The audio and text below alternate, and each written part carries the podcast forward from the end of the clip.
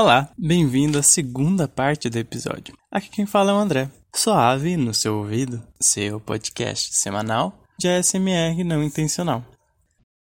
Na capa desse episódio eu coloquei outra tirinha do Silva Zoon, que é a. Vamos mostrar cultura pra esse povo?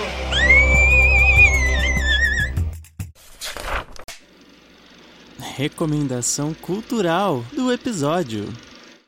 Sigam Silva Zoão no Instagram, o link tá na descrição. 2020 foi um ano que começou uma calamidade sanitária mundial, mas na minha vida, para minha saúde, 2019 foi um ano horrível. Começou perto do meu aniversário, quando eu tomei a vacina tríplice viral. Aquela vacina que você toma umas doses mais tarde na vida, mas para mim eu tava uns anos atrasado. Essa vacina é para prevenção de sarampo, rubéola e cachumba. Eu espero que nenhum antivacina escute meu programa para o que eu vou falar agora, porque foi tomando a vacina que eu peguei cachumba. Mas assim, foi uma versão mais fraca da doença. Às vezes isso pode acontecer quando a resistência está baixa e por ser vacina, às vezes nem fica transmissível mas é bom que os médicos eles têm que tomar todas as precauções, né? Eu não sei se vocês sabem, mas cachumba é altamente contagiosa.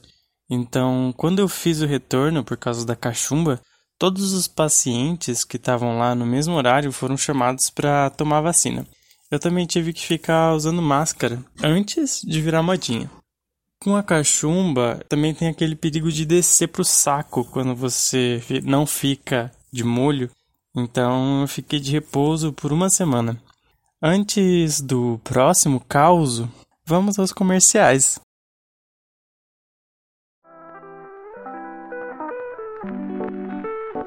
Você sabia que a forma mais eficiente de ingestão de substâncias psicotrópicas é por via anal? Pensando nisso, a Narcofarma, em conjunto com a Rede Internacional de Clínicas de Saúde Anal Colon Analytica, desenvolveu a exclusiva linha de supositórios Suppositrip. O supositório Suppositrip tem em sua composição uma glicerina orgânica vegetal que facilita a absorção dos fármacos pelas paredes do intestino grosso. Além da sensação de relaxamento pelas substâncias recreativas, a linha de supositórios Suppositrip evita a constipação e regula seu intestino. Pensando em inovar cada vez mais, foi criada a coleção Suppositrip Narcoflora, os primeiros e únicos supositórios que contêm bactérias para enriquecer a sua flora intestinal. O supositório Suppositrip Narcoflora possuem bactérias lactobacilos vivos transgênicos que sintetizam psicoativos. Além de ajudar na regularidade da sua evacuação, as bactérias vão trazer todos os efeitos dos psicotrópicos oferecidos. A coleção Suppositrip e Suppositrip Narcoflora tem as versões de nicotina, THC, CBD, psilocybin, coke and DMT. Adicione o novo Suppositrip no seu box do Narcofarma Club. Narcofarma Suppositrip. Fique alto a partir de baixo. Atenção, usar drogas não é legal. Você acha que usar drogas vai te fazer o tio descolado da família? Não vai. Na verdade, você vai virar o tio noia. Não seja noia, não use drogas. Ainda em 2019, aconteceu outra coisa. Tudo começou quando apareceu uma mancha vermelha na minha perna direita, no meio da canela. Eu achei que era uma picada de algum bicho ou que eu tinha batido em algum lugar, porque eu já disse que eu sou estabanado e distraído, né? E às vezes eu bato num lugar e esqueço que bateu. Mas daí de um dia pro outro, a mancha aumentou de tamanho. Daí eu, que sou precavido com essas coisas, tirei uma foto e mandei pro meu ex, que é médico. Ele falou que não ia dar nenhum diagnóstico e que eu tinha que fazer uma consulta médica. Muito que bem.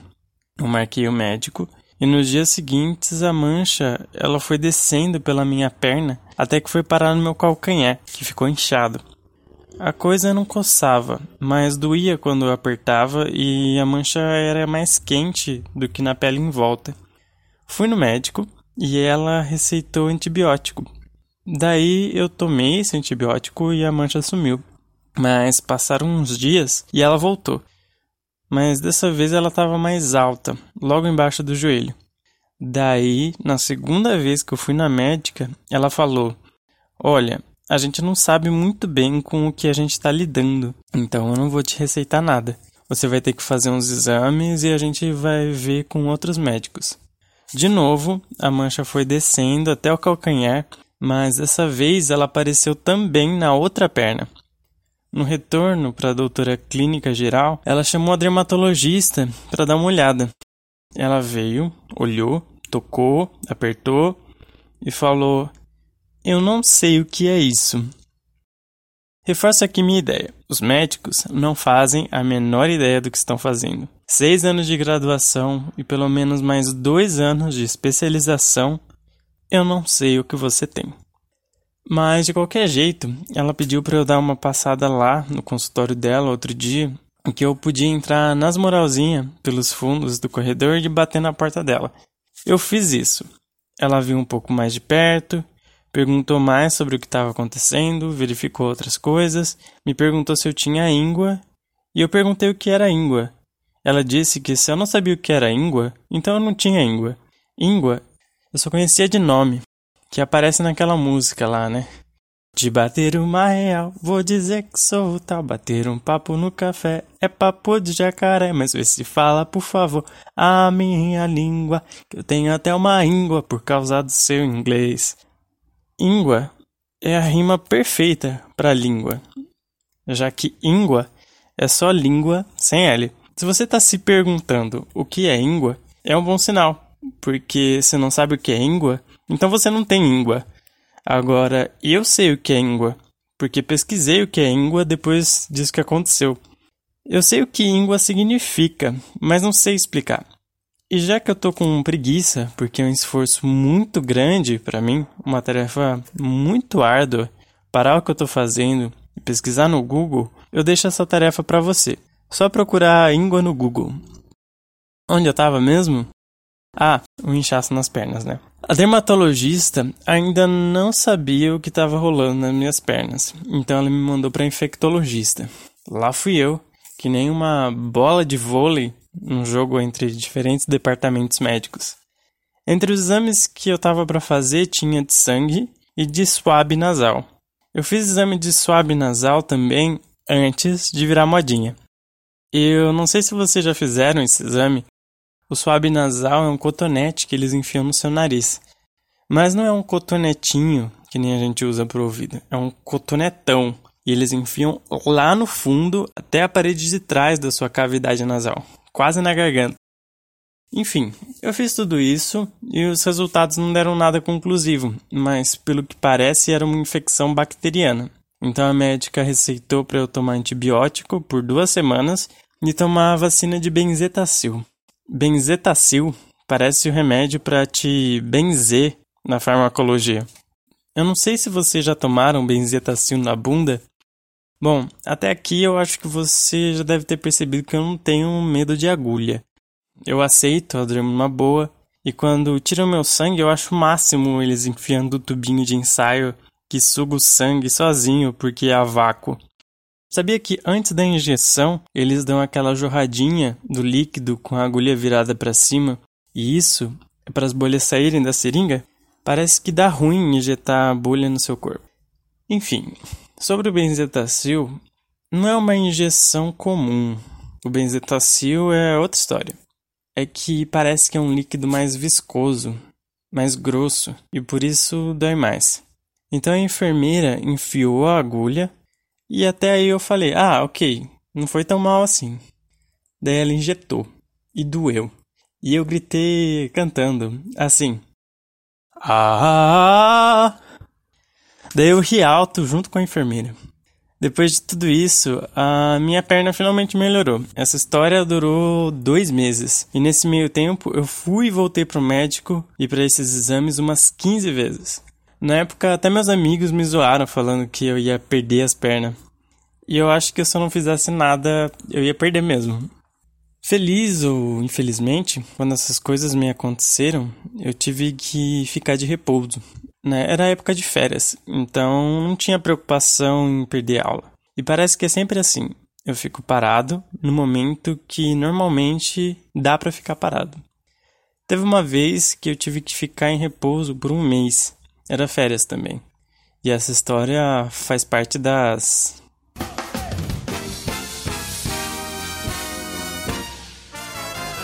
coisas da minha vida que eu não preciso contar, que você não precisa saber, mas eu falo mesmo assim.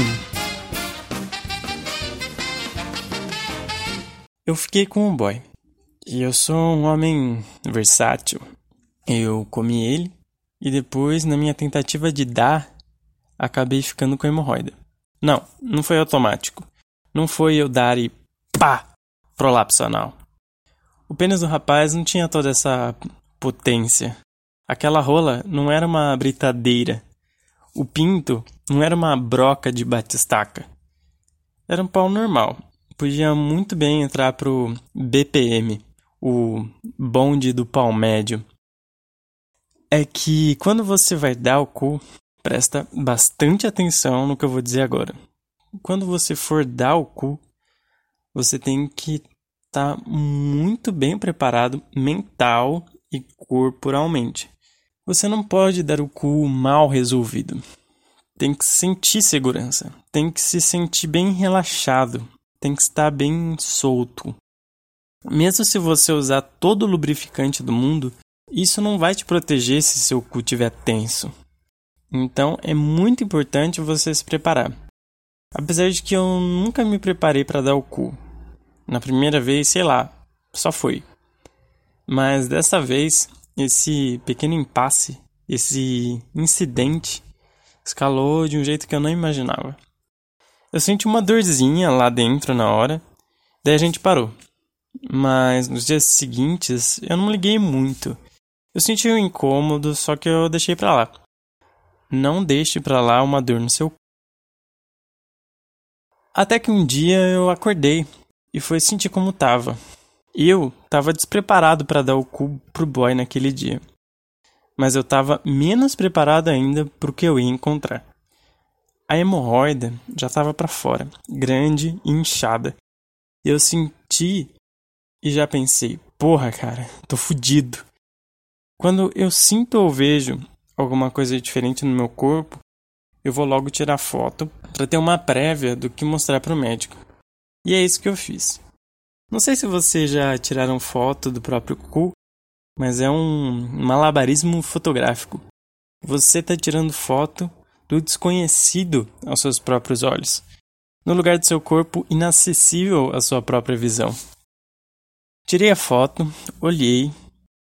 O que eu vi foi meio que eu já esperava ver depois de sentir com os dedos. Parecia um clitóris inchado. Meu cu maldado criou uma hemorroida que me rendeu a genuína cuceta. Eu fui pra médica. A foto dispensou que ela inspecionasse meu clitóris anal mais de perto. Daí ela falou que tinha que ficar um mês em repouso, comer fibras, evitar laticínios e pimenta. E usar pomada, que é o que eu já estava fazendo. Mas hemorroida é um negócio Hemorroida é que nem chifre. Se surgir uma vez em você, mesmo que você se recupere, ainda vai estar tá lá. Apareceu, ficou. E pode aflorar de novo a qualquer momento. E a dor vai te fazer sofrer. Só que, diferente de hemorroida, não tem cirurgia para deixar de ser corno. Na expulsão do Éden, os anjos devem ter dado uma chicotada na bunda de Adão e Eva, e antes da morte, as hemorroidas foram a primeira punição de Deus para a desobediência do primeiro casal humano. Então, ouvinte, se você for dar o cu, prepare sua mente, prepare seu cu. Um jeito de preparar o cu é usar plug anal. Falando nisso, vamos ao próximo anúncio.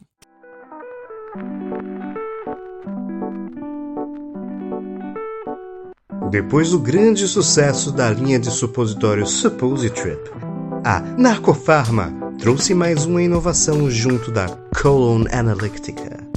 O plug anal que permite liberação prolongada de substâncias psicoativas. O Narcolon Plug.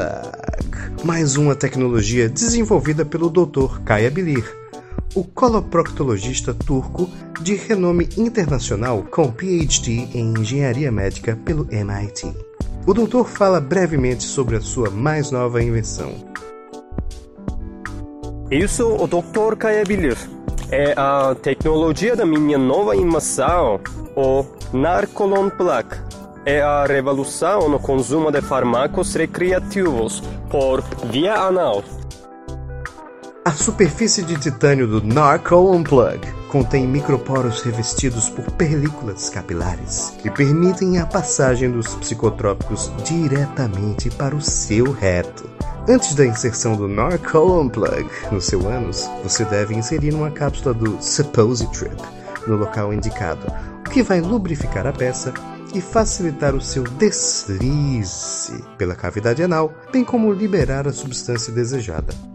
Narcolon Plug também tem compatibilidade com o Narcofarma Autogrinder. Basta tirar a tampa na base do plug anal e encaixar o Autogrinder, que moe o bloco e o deixa pronto para ser processado e absorvido junto com o supositório através do Narcolon Plug.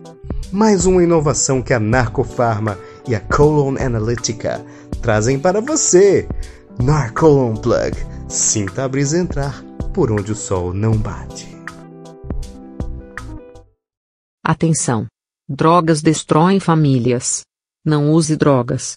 Não decepcione seus pais. O mundo não precisa de mais maconheiros safados. Não seja uma vergonha para a sua família. Faça Proerd.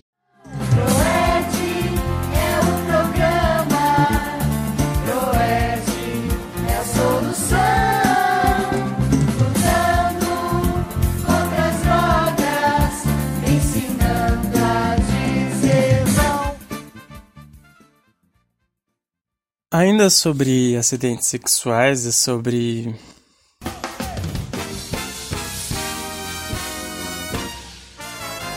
Coisas da minha vida que eu não preciso contar, que você não precisa saber, mas eu falo mesmo assim. Adorei essa vinheta. Ela é a síntese desse inteiro podcast. Mas o que mais me ocorreu dessa vez a que outra catástrofe sexual o destino me submeteu? Você me pergunta. Eu já estourei meu pau.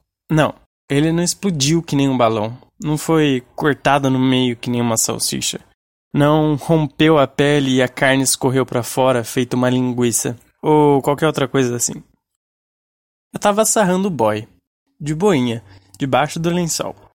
Meu pinto roçando o corpo dele, no bem bom, no oba-oba, no Vucu Vucu, no Vapo Vapo, no Nheco Nheco. Então eu senti um estalo lá embaixo. Daí eu parei, falei que tinha alguma coisa errada. E já que estava escuro, quando apalpei, estava molhado. E eu não conseguia ver como estava. Podia ser só um molhadinho normal. Mas eu pedi para ele acender a luz. Então a gente levantou o lençol e no colchão tinha uma poça de sangue. Daí ele gritou: André, fica calmo! E ele tava desesperado. Mas eu sou uma pessoa calma, mesmo nessa situação. Eu levantei, fui andando até o banheiro para lavar meu pinto que estava gotejando de sangue, que o pênis é um órgão altamente vascularizado. Ui, ui, ui. Olha ele usando termos de anatomia. Bom, é, por causa disso, o pau sangra bastante quando machuca. Eu lavei, mas não consegui ver direito porque estava doendo muito. Então a gente foi pro pronto-socorro. Imagina a vergonha que eu fiquei para falar disso com a balconista. É toda a vergonha que eu não tenho para contar essa história aqui. Daí a gente esperou. Eu tava com um monte de papel higiênico na cueca para não sujar a roupa. Daí eu fui atendido. O médico viu, disse que eu rompi o frênulo Aquela pelinha que liga a parte de baixo da glande no prepúcio. Rasguei o freio do meu pau. Agora eu tenho uma rola desenfreada. Chegou um momento que vieram três médicos para olhar meu pau ao mesmo tempo. Três homens na contemplação peniana, compartilhando da vista falocêntrica do meu corpo. Eu sempre quis três homens focados no meu pinto ao mesmo tempo, mas não foi bem do jeito que eu esperava. Daí chegou a hora que um rapaz, residente, estava no corredor e falou alto: Cadê o cara do pau? Bom, certeza que isso foi só de gracinha, né? Não sei se vocês sabem desse estereótipo de estudante de medicina, mas é cheio dessas coisas. Apesar disso, eu já tive relacionamentos significativos com pessoas da medicina. Meu ex é da medicina e eu conheço o atual dele, que é um cara bem legal, que também é da medicina. Parece que quem é médico só se relaciona com alguém que é da medicina, que nem advogado e professor universitário que só se relacionam no próprio meio. É a reprodução em cativeiro. Um dos médicos que passou pela minha vida foi um menino que conheci no aplicativo. E a gente ficou e depois ele alugou um quarto do apartamento dele para eu morar por dois meses. Vou mandar o nome dele para Gilberto. O Gilberto é uma pessoa excepcional. Ele é perfeito. Sabe aqueles personagens de anime que são bons em tudo que fazem e parecem não ter esforço nenhum para ser assim? O Gilberto era desses. Só que ele não era deslumbrantemente bonito, que nem os personagens de anime. E eu nem sei se ele se saía bem nos esportes. Eu sei que ele treinava, corria e se mantinha fisicamente ativo e saudável. Mas ele se saía muito bem na faculdade. Ele chegou a fazer 50 créditos de disciplinas em um semestre só. Para vocês terem uma noção, cada crédito costuma representar uma hora semanal de aula. Então era pelo menos 50 horas semanais estudando. Além disso, ele estudava japonês, conseguia acompanhar animes que ele gostava, ler mangás, jogar videogame, tinha a Pokédex completa no Pokémon GO e a casa dele era muito limpa e bem arrumada. Ele chegou a se sair tão bem numa disciplina uma que os alunos da medicina costumam não gostar porque é mais de exatas. Eu acho que era alguma coisa tipo estatística clínica, não sei muito bem. Mas ele saiu tão bem nessa disciplina que dava monitoria dela para alunos de Harvard. Acho que você já devem ter percebido que ele era uma pessoa bem organizada e perfeccionista. Mas o Gilberto não era uma pessoa necessariamente fácil de lidar. Algumas pessoas muito perfeccionistas meio que exigem que os outros sejam assim também. Mesmo sendo alguém difícil e complicado de lidar, ele também era um amigo de muito dedicado e cuidadoso. Bom, um beijo pro Gilberto. Já teve uma vez que eu conheci um rapaz que é psiquiatra, formado, bem sucedido e atuando já há um certo tempo na área eu percebi que davam sinais de alguém com um transtorno de déficit de atenção e hiperatividade, TDAH. Isso porque eu tenho familiares que têm TDAH e é meio difícil conviver com uma pessoa que tem. Então eu perguntei se ele tinha TDAH e ele me respondeu: Olha, sim, eu tenho a tendência, mas não chega a ser um transtorno. Isso não atrapalha a minha vida. Daí eu perguntei para ele: Mas será mesmo que isso não atrapalha a sua vida ou a sua convivência com os outros? Um mês depois, ele me disse que começou a fazer tratamento do TDAH com medicação por causa desse toque que eu dei nele. Eu, um leigo, ajudando um psiquiatra a conseguir cuidar da própria saúde mental. É isso, gente. Vou largar tudo que eu tô fazendo, vou abrir uma clínica de saúde mental para quem tem insegurança anal. Ainda sobre os conhecidos médicos, já que eu falei sobre o acidente da minha saúde sexual, eu vou falar da experiência com alguns deles. Um amigo meu, médico, não gostava de usar camisinha. Toda aquela frescura de ai, o pau encapado não sente tanto prazer. Teu cu! Quer dizer, eu acho que nem o cu sente menos prazer com camisinha. Mas enfim. Então ele usava PrEP. que é uma medicação preventiva só pro HIV. Mas nessa de transar sem camisinha, o que aconteceu? Isso mesmo, gonorreia. Igual ao que o Fiuk falou no Twitter em 2009. E ele não foi o único boy da medicina que só vai sem camisinha e fica só no PrEP. Eu já conheci outro no aplicativo, e os dois são da mesma área da saúde. Deve ter algum clubinho entre eles, só no PrEP, sem capa. Ainda teve outro boy da medicina, ainda teve outro boy da medicina que eu já fiquei, e não muito depois, ele veio falar para mim que na mesma época que a gente ficou, ele pegou sífilis. Então, André, tô com sífilis e eu transei com você. Você é promíscuo. Você me passou sífilis? E eu sempre me protejo, mas claro que eu fiz o exame e deu negativo. Daí eu, é, você pegou sífilis com outra pessoa. Não joga a culpa da sua sífilis em mim e na minha promiscuidade. Ainda esses dias eu estava conversando com outro menino da medicina. Vocês sabem que eu faço educação física, né? Mas assim, eu não sou escultural, se você me vê na praia com meus amigos héteros, se qualquer pessoa fosse chutar quem faz educação física ali, eu seria a última pessoa que alguém ia pensar. E eu nem tenho tanto a intenção de ser assim. Eu acho meio, sei lá, artificial. Se você pega um padrãozinho, você já pegou todos os padrãozinhos. É tudo igual. O mesmo corpo, a mesma barba, a mesma cara. Mas uma gostosura que nem da minha própria pessoa no meu perfil, tem só eu, único.